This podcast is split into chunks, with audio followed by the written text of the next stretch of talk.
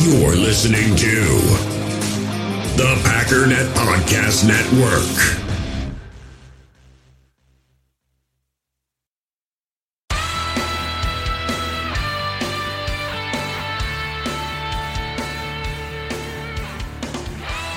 Ladies and gentlemen, welcome once again to the Packernet Podcast. I am your host and resident fanalist, as always, Ryan Schlip.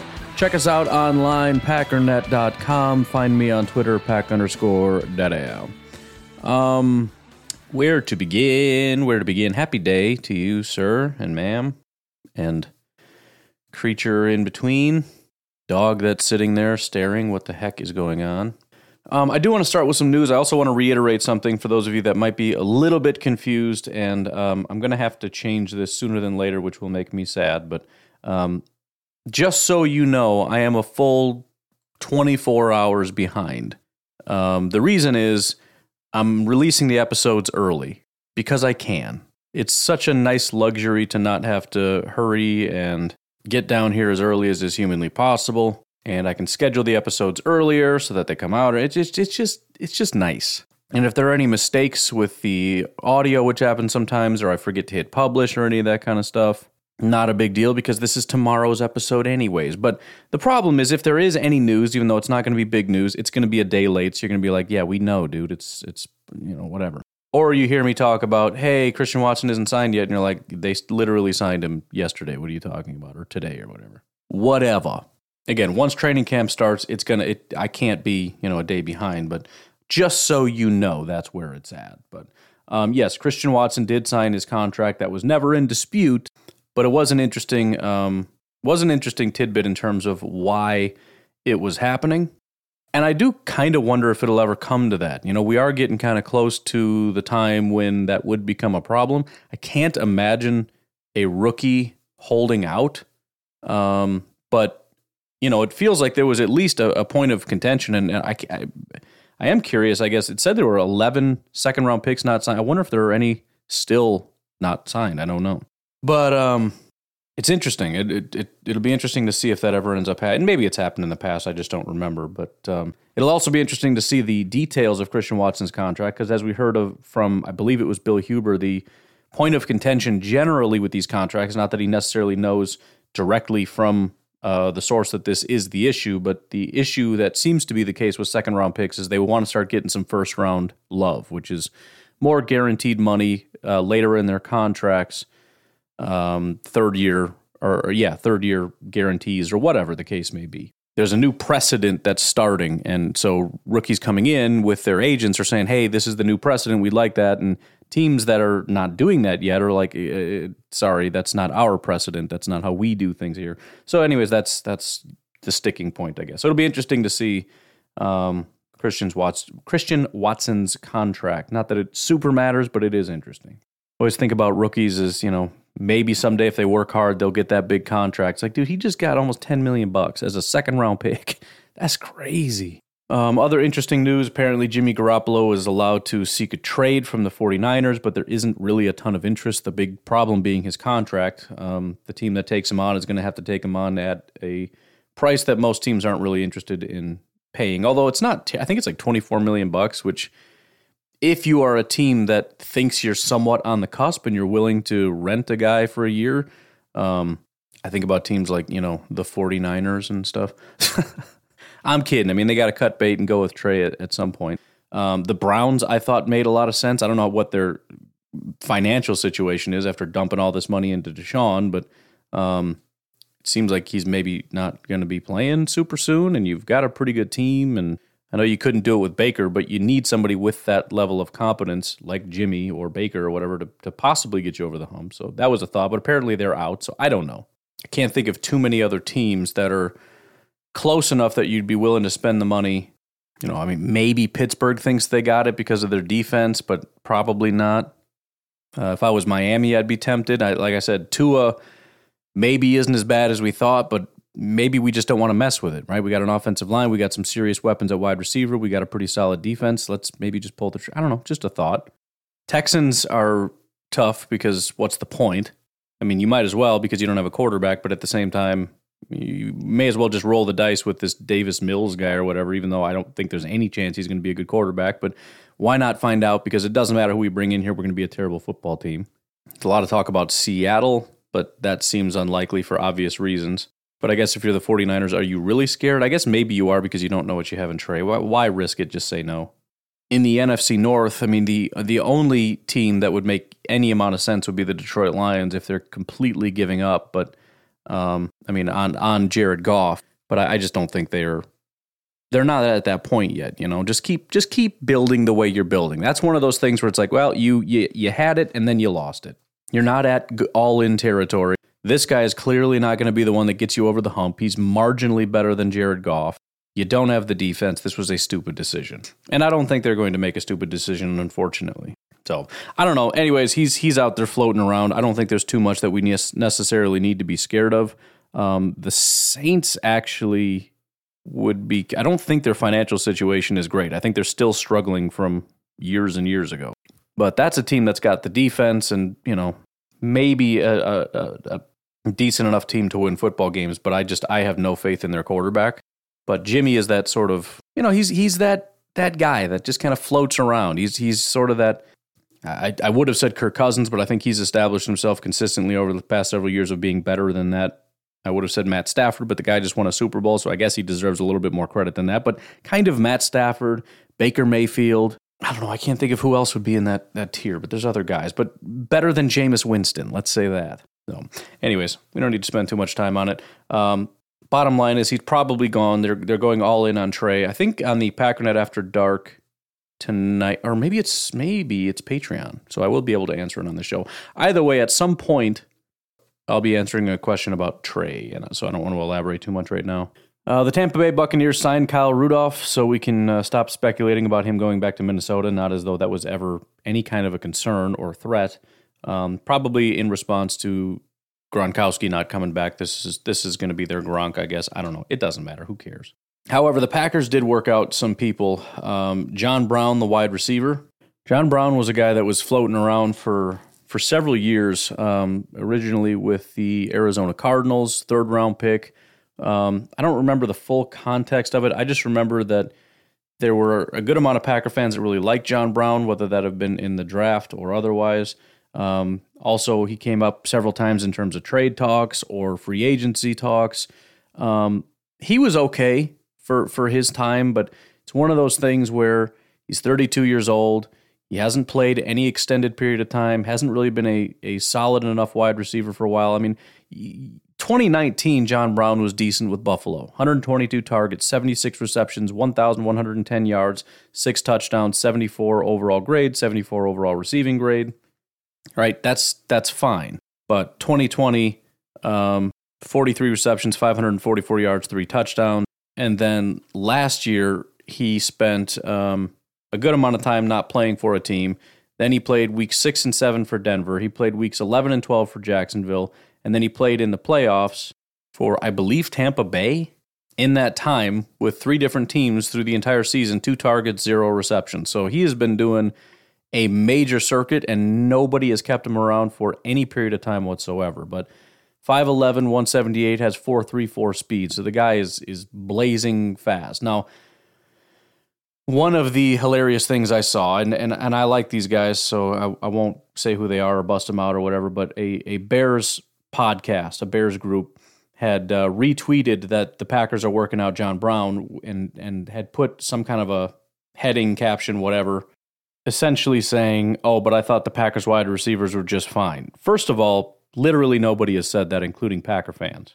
However, the notion that when you work somebody out, it means that that entire position group is doomed and, and we are desperate for help is not accurate. And I, I I'm not looking to fight with Bears fans on this issue. I'm more or less looking to find Packer fans who had a similar thought. Um, we should know better than this we understand that the Packers do this constantly. The Packers brought in this guy, they brought in this guy. And a lot, a lot of times it's positions that don't make any sense because it doesn't feel like a need. Doesn't matter. The point is, we're bringing people in to see if they're good football players because we're getting to the point now where our core team is already set. It's a matter of is there anybody out there that could maybe better compete for the for the back of the roster jobs we have here. So let's just see. Maybe you know, maybe they got a little something. Maybe they got a little juice, and it'd be worth bringing them in to see if maybe they can compete. It's not a matter of, dude, our wide receivers are so bad, we need a new number one. Let's see what John Brown can do. We want to see if this guy can even compete with the guys that we have already on the team. If, if, if it was a question of whether or not he could compete with Christian Watson and Allen Lazard, he would have been signed a long time ago. Because it's not going to hurt to just bring him on.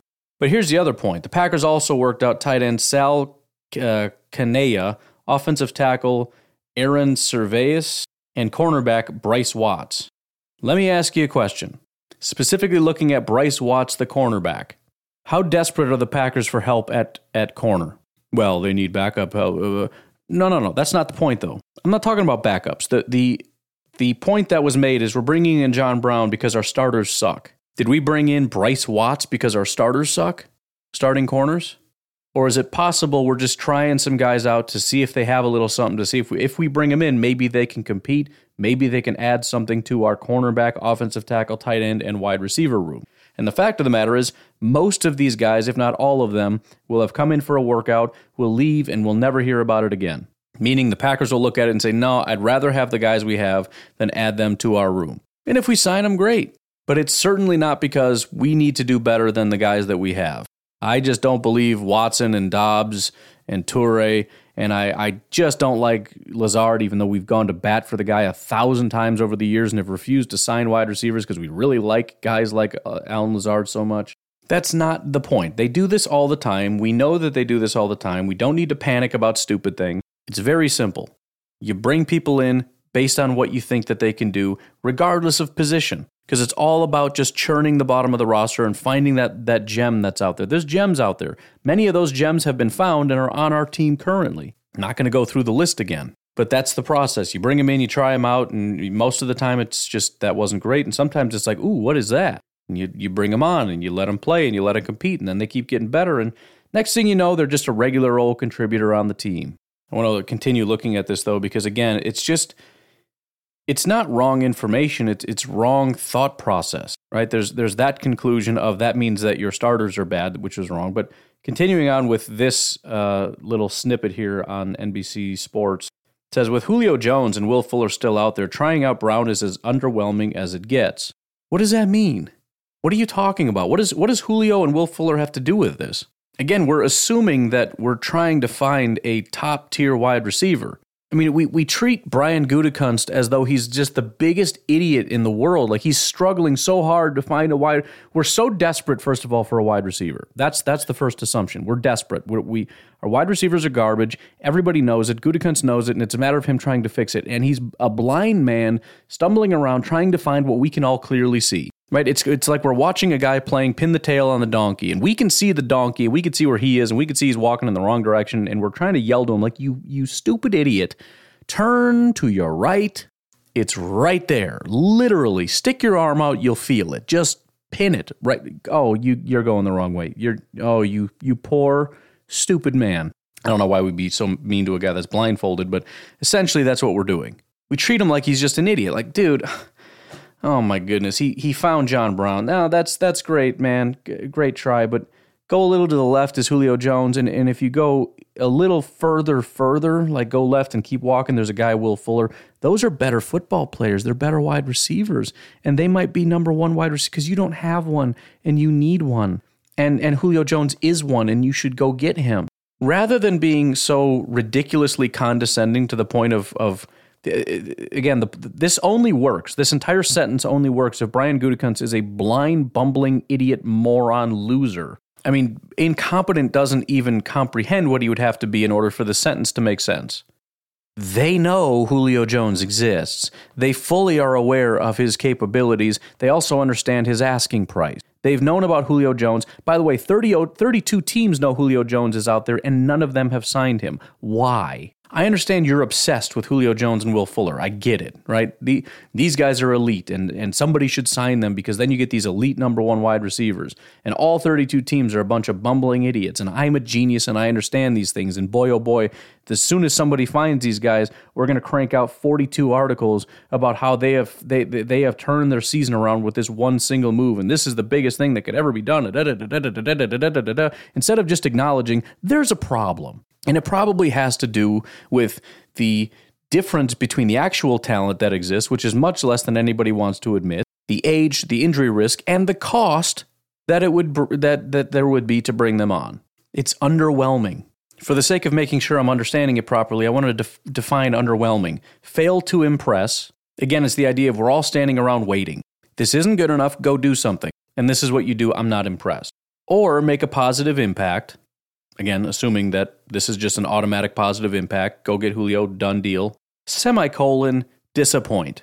Again, there's just this feeling of, of, of you know what, I, I, I'm, I'm disappointed. I, I, I quit. I don't know what to do. I'm so tired of this. We wait and we wait and we wait for you to for, for you to pick up the phone and bring in Julio Jones, and we finally find out you're working on a wide receiver and it's John Brown. I am so sick of this.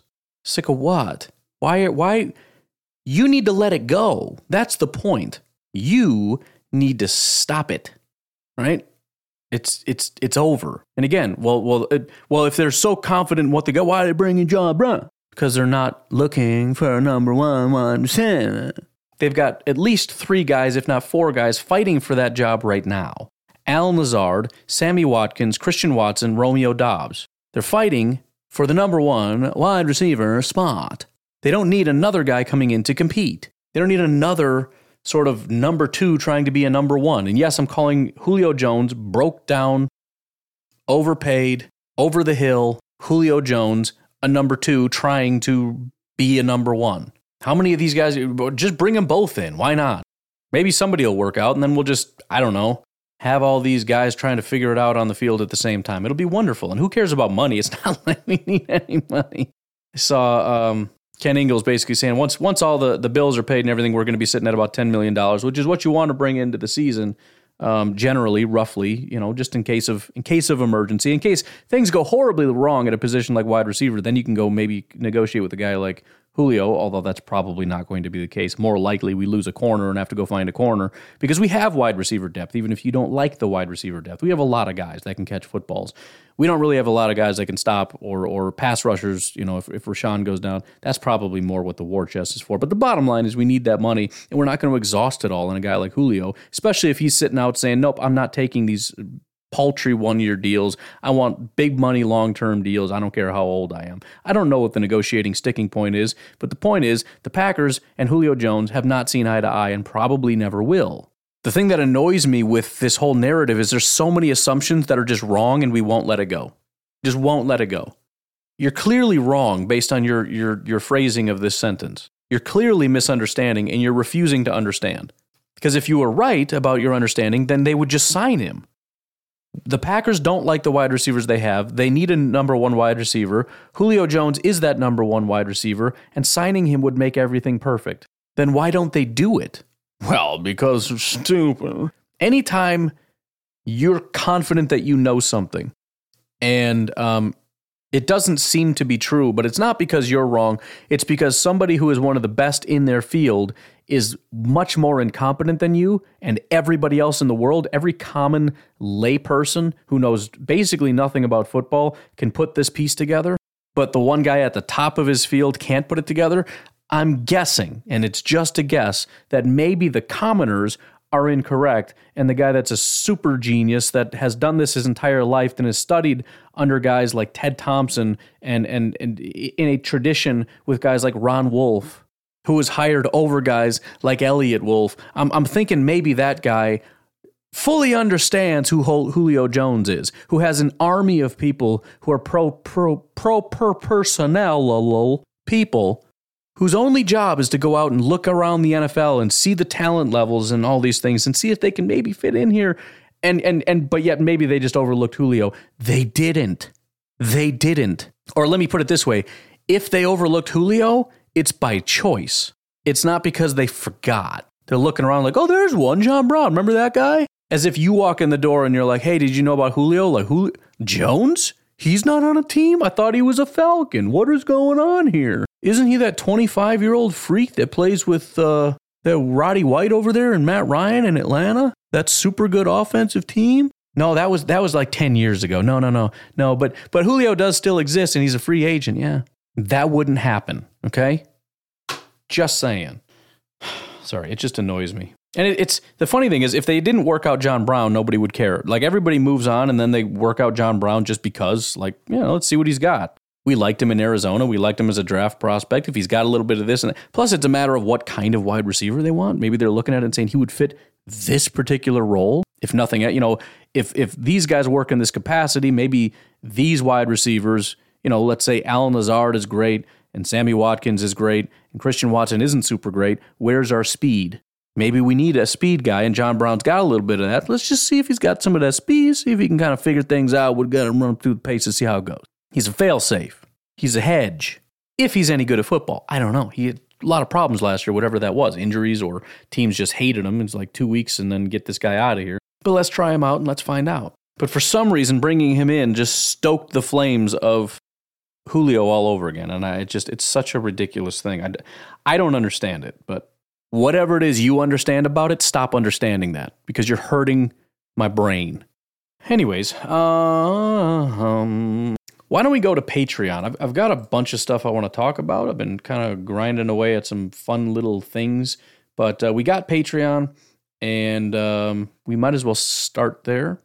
JJ says thoughts on Kylin Hill. Dude looked good a couple times on returns. Do you think he'll make the 53? I I love the fact that JJ and and Bruce and I don't know who else is involved in this are are in some kind of a competition. I don't know much about it, but apparently it has something to do with with uh, making a 53 and seeing who's his most accurate. And JJ apparently won this competition last year, so they did it last year too. I don't don't recall, but all of their questions and things, even even Bruce's questions, have to do with like maybe trying to get a little bit of an edge. Not that I'm necessarily the expert, but just in terms of maybe I can see something, or you know, this is a sticking point on my 53. I don't know what to do. It's all about their 53s and trying to make sure that they're seeing every single angle so that they get it right.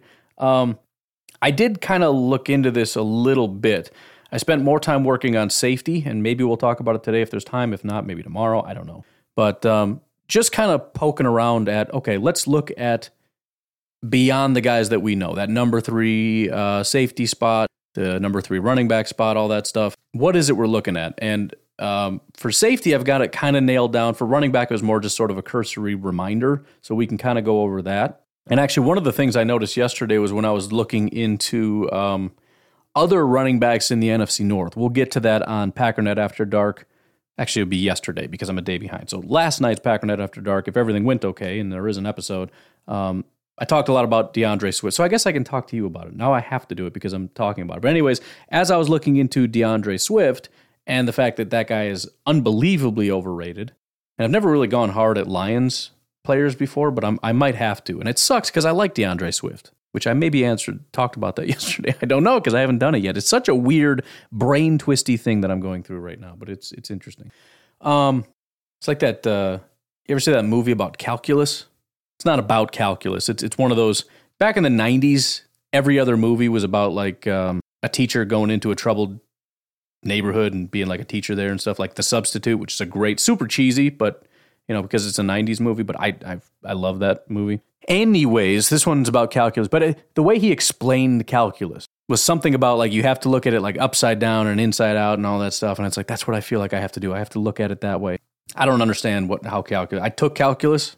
I somehow passed it, um, but I I I have no idea what what calculus is or how it works. But anyways, what are we talking about? Oh, running backs.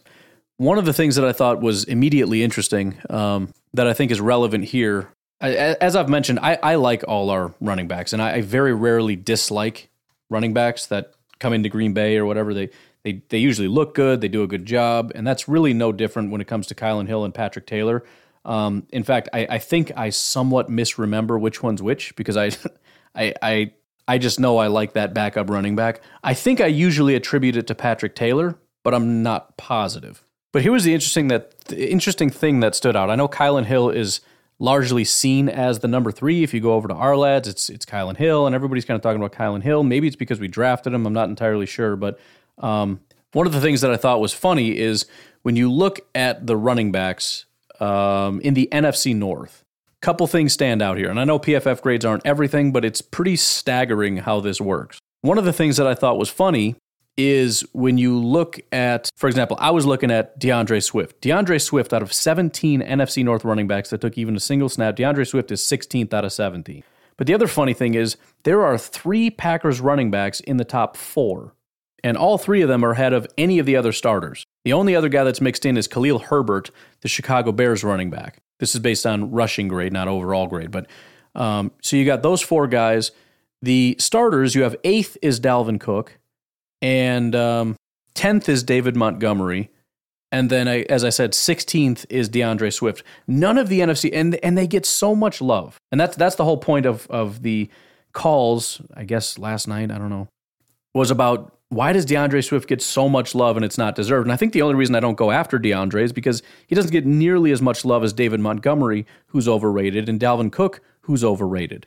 In the NFC North, just based on not just the starters, but all the backups, Dalvin Cook ranks eighth, and he's the best NFC North running back that isn't a Packer.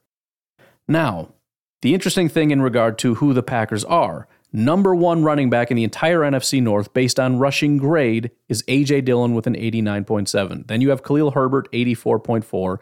Then you have Aaron Jones, 83.1. So, of the starters, it's A.J. Dillon, then Aaron Jones, then big gap Dalvin Cook, then David Montgomery, then big gap D'Andre Swift.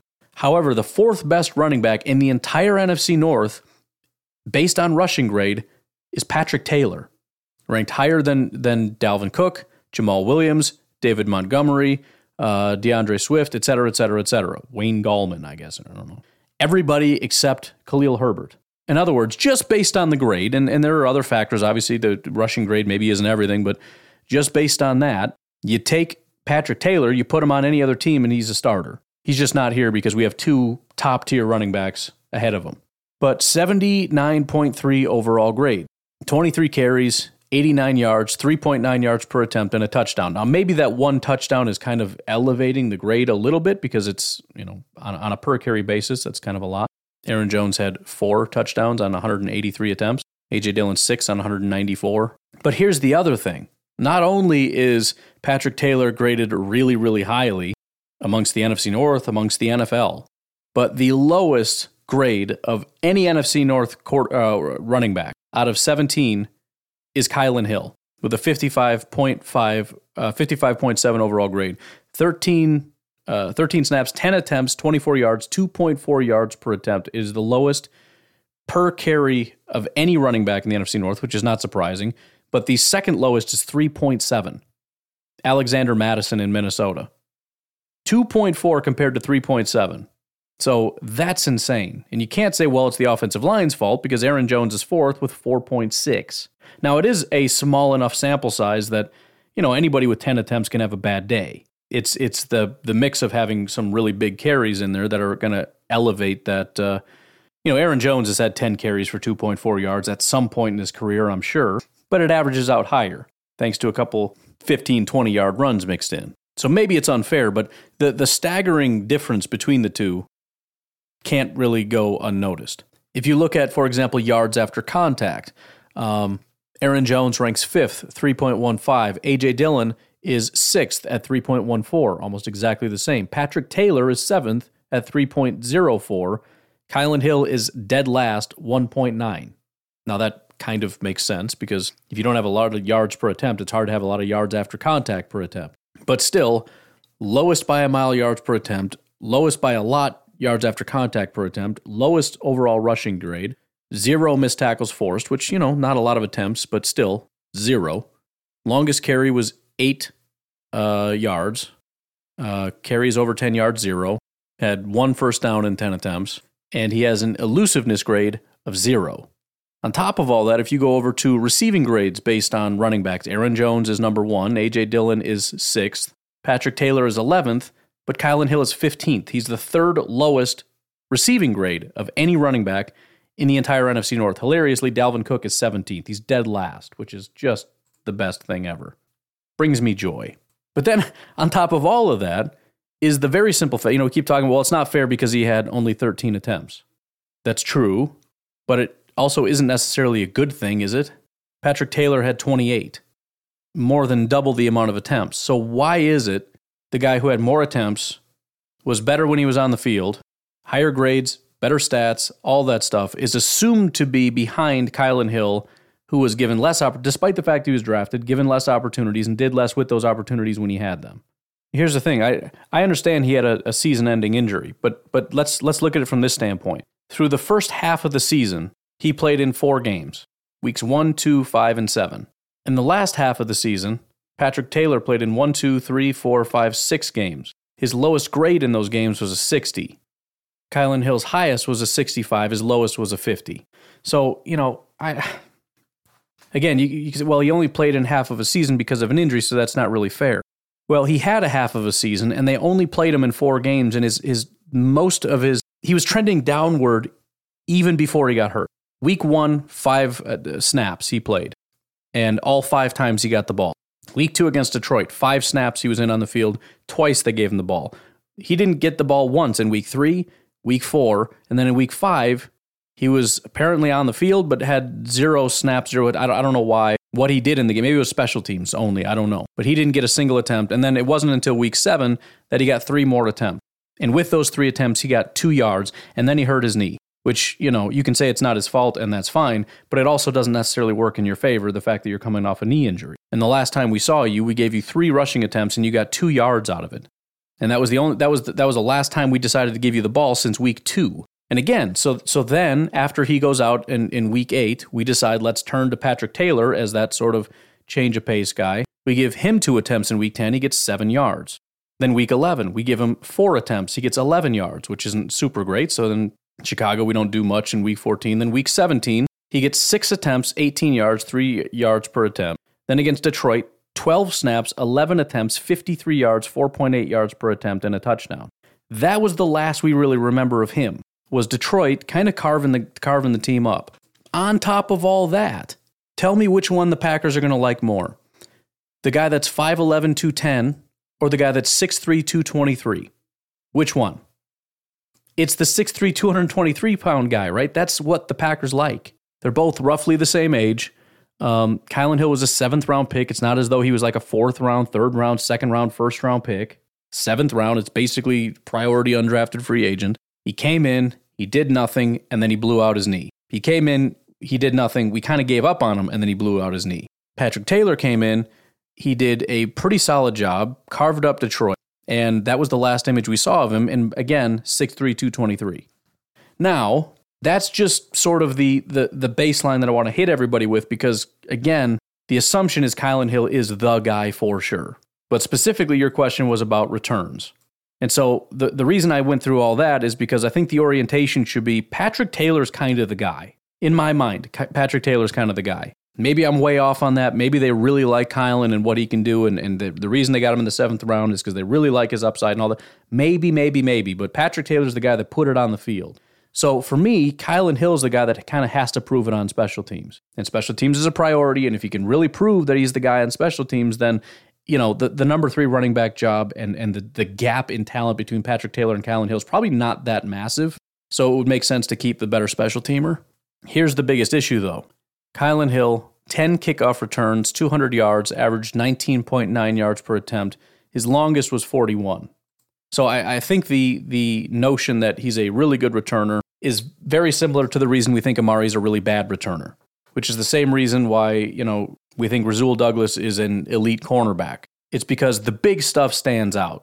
If you get a ton of picks, you are an elite corner. Doesn't matter the fact that you played like 700 snaps and five of them were interceptions. You're an elite corner. I'm not trying to pick on the guy. I'm just saying it stands out. But Amari Rodgers was at 18.9. Kylin is at 19.9. They were pretty pretty much exactly the same. The difference is Amari, and this wasn't even on a kick return, it was on a punt return. He had a muffed punt return, and so everybody hates him. Kylin Hill had a big 40 yard kickoff return, so everybody loves them. But when you average it out, they're almost exactly the same. Neither of them really graded out very well 53.4 overall grade. Um, his even on that one 41 yard return, he had a 63 overall grade in that game because he had two returns for 60 yards. So the other one was 19, which is about his average. So I, I, I think this is the the money spot for him. To to lock in that number three spot, you got to prove that you're a, a, really good returner. The the issue though is we we've already established there's other guys that are going to be in competition for that. I don't know if they're going to want to use Christian Watson in this capacity, but I think he's going to be a really good kick returner if they decide to do that. Um, Romeo Doubs is more of a punt returner, but maybe if he's sort of a lesser utilized um, wide receiver, maybe they'll give him a crack at punt and kick return, and maybe he'll thrive in that role. And then we don't need to really focus on Kylin Hill being a kick returner because we've got a kick returner, and so we can just focus on the number three running back being the number three running back. And gee golly, oh my, wouldn't it be nice if we can get a guy that's just a reliable three down back? You know, the six foot three, 230 pound guy or whatever he is, as opposed to the 5'11, 210 pound guy that was injured last year, who we got doing kick returns. So we got injury concerns with that. On top of that, how much are we actually getting out of Kylin as a as a number three running back? So, you know, I, I'm not saying I'm locking Patrick Taylor in. I'm just saying for most people who have got Kylin Hill locked in, that's some food for thought. And it's probably true that the Packers like Kylin more than they like Patrick Taylor. They drafted Kylin, they didn't draft Patrick Taylor. They started Kylin in, in terms of starting the season. They didn't start the season with Patrick Taylor. Patrick Taylor only come in after came in after Kylin got hurt. But still, Kylin was not that super promising as a kick return. He, he had a couple good returns, which maybe in in you know in terms of special teams, that's really all it's about. Do you have that ability to once in a while do something cool, as opposed to averaging out? You know, on average, you you can get to the 25 if needed. I don't know, but it's certainly food for thought. And and and I I do think if Kylin cannot establish himself as a special teamer, I think he's in trouble. I think Patrick Taylor has the build. I think he showed the ability you know, there, there's still the whole big mental component to it, and and and whatever else they liked in Kylin that that is going to ultimately play a major factor. But but that's kind of I think where Patrick Taylor has an advantage. Whatever reason they like Kylin, it wasn't working when he was on the field, and it wasn't much, but they they had the opportunity to put him out there. They chose not to. They didn't give him the opportunities, and when he had him, he didn't. It, it wasn't working. So the the comprehension isn't there, and the fact that the last time Patrick Taylor was actually given, or the only real time he was given a ton of opportunities, but the last time he was given um, any amount of opportunities was his best showing. So that's the last thing we remember. The last thing we remember about Kylin was like two yards per attempt prior to you know putting him out in Arizona and he busted up his knee. And you feel bad for the guy. I mean, it was a it was a terrible thing that happened to him, but it is what it is. And that doesn't even include Tyler Goodson and B.J. Baylor as potential. First of all, you know, could they possibly take the kick return or punt return roles away from Kylin Hill if he even has a strong hold on that, which I don't know. You still got Amari, which I know everybody hates him, but I don't know that we can just assume that Kylin takes that job away from him. Maybe he does. I don't know. But as running backs, you got two more guys that are coming in to compete. So again, food for thought. I, I am not. Maybe I will at some point really try to hammer out this 53. I, I haven't been super into it this year like I have in the past because it just kind of. I'd rather do what I'm doing right now and, and, and theorize about these things and kind of just look at the pros and cons and the, the positives and rather than trying to officially say this is my projection. I don't know. I don't know. But that's where I'm at with the running backs right now. I think Kylin is the chosen child. He's the one that the Packers want to be the guy. And you can feel that when teams do that sometimes. You know they want him to be the guy. But I also think the Packers now are better. You know, if this was Mike McCarthy, I'd say take Kylin. Because if they like a guy, that's it. It doesn't matter right? We talk about guys that they draft, those guys play, even when those guys suck and the draft picks don't hit. And then you bring in some guy off the bench, he's an undrafted free agent or whatever. He's obviously great. He comes in, he gets a pick, and then he sits on the bench. You never see him again. And that guy who sucks goes back out there and continues to fail because this guy was drafted and we like him, and that guy's some scrub and we don't care. That happened a lot more back then than it seems to now. It seems like now is, is a little bit more. If you can show that you're the guy, then you can be the guy. But still, there's always that we drafted Kylin because we like Kylin. He's the guy. We're going to try to make it work. So I get putting him there, but he's just on really tenuous ground. Anyways, um, hope that helps. Probably just further complicated things, and I apologize, but um, that's just where I'm at with it. Why don't we take a break here? Got a few more Patreon questions to get to. Don't forget to check out mercyandme.ca if you need to get some baby gear. Um, got baby sh- baby showers are just going on all the time. It seems like there's always somebody having a baby. Either somebody's pregnant and ha- about to have a baby, or somebody's had a shower coming up or something. So just, I, I tell you what, it's mostly guys listening. You don't know what I'm talking about. Go talk to your wife when she when she comes to you and is like, "Hey, so and so's pregnant."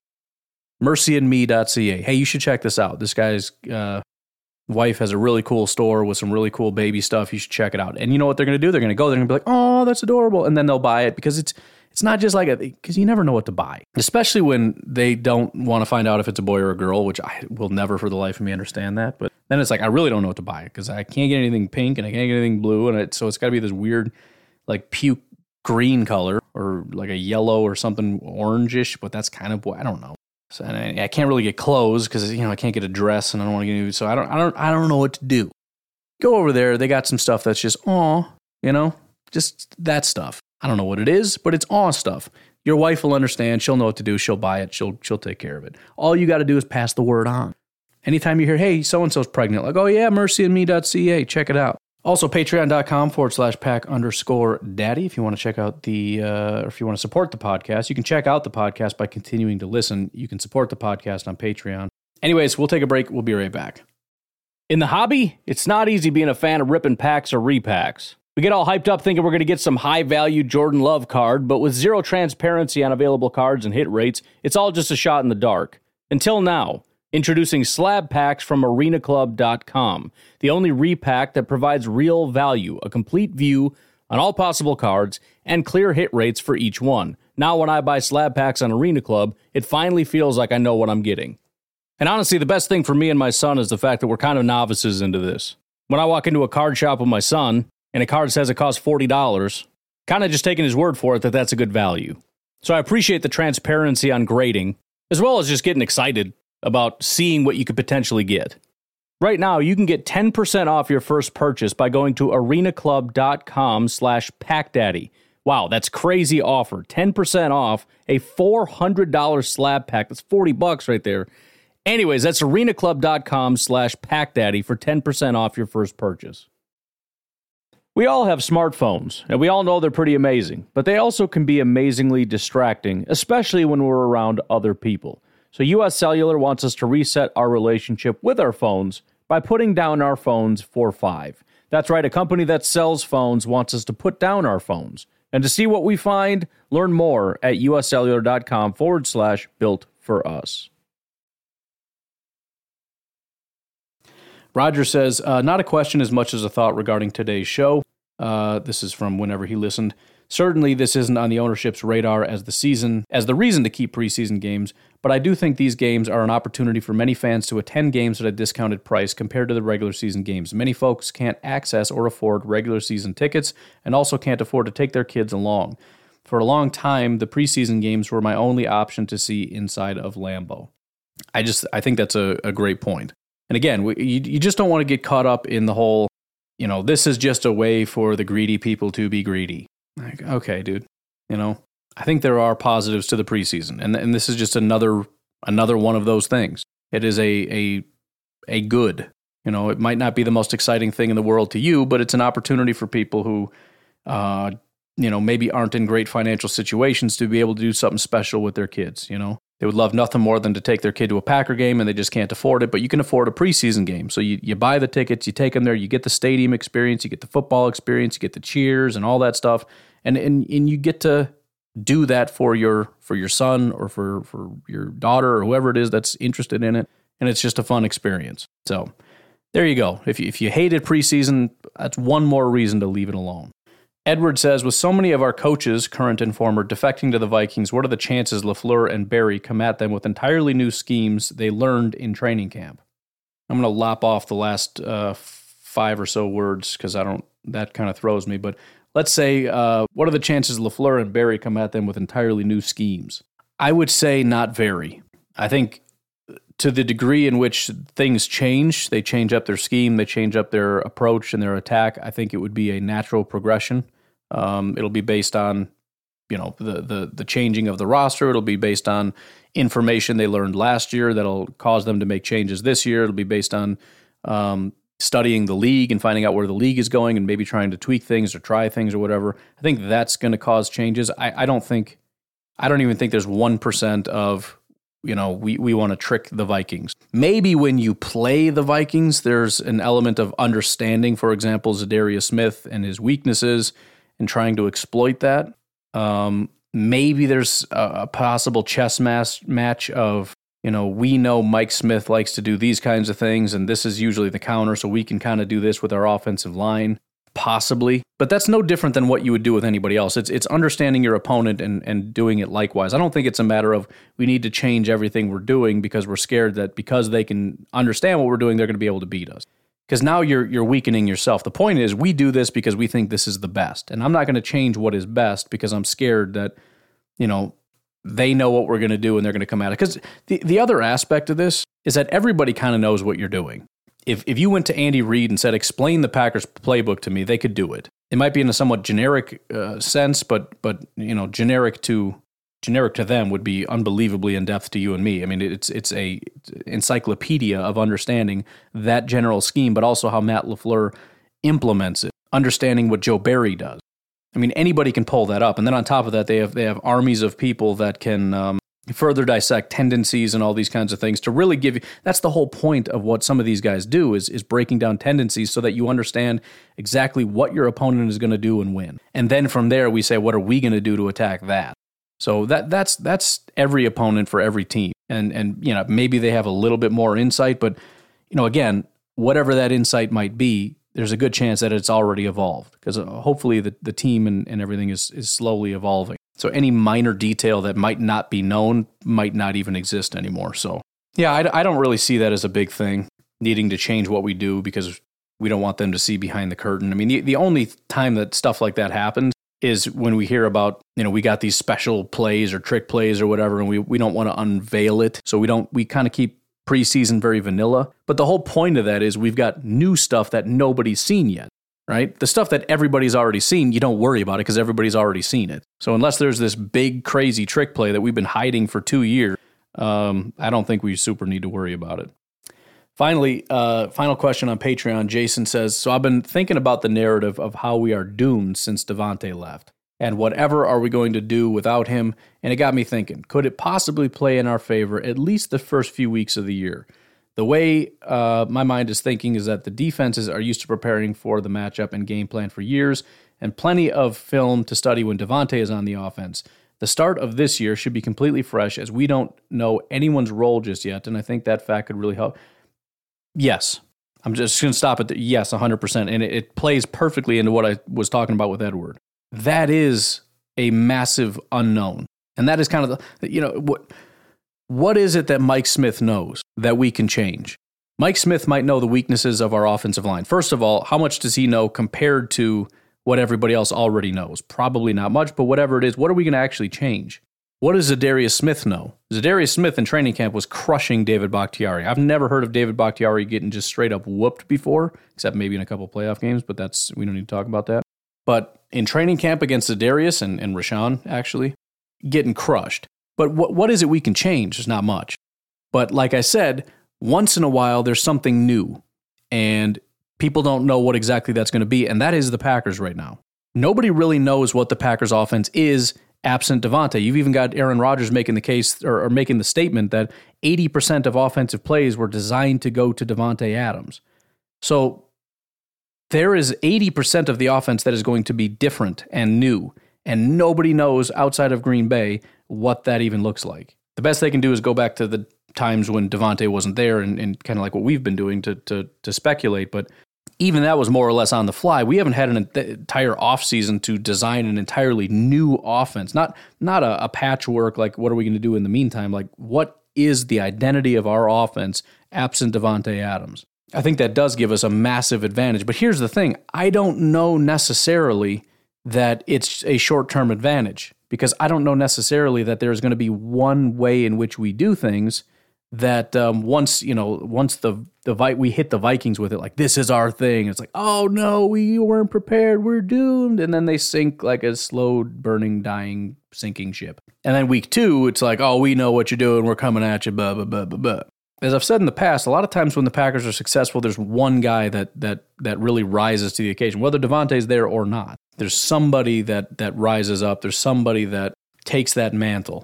But if that's just sort of the identity of the Packers, and that you know, if you go back to when the Packers were, you know, 2011, when they were just absolutely dominant, they you never knew who was going to be that guy. And yeah, you could say, well, back then they had five really good wide receivers. Now we have five, you know, not nearly as good wide receivers.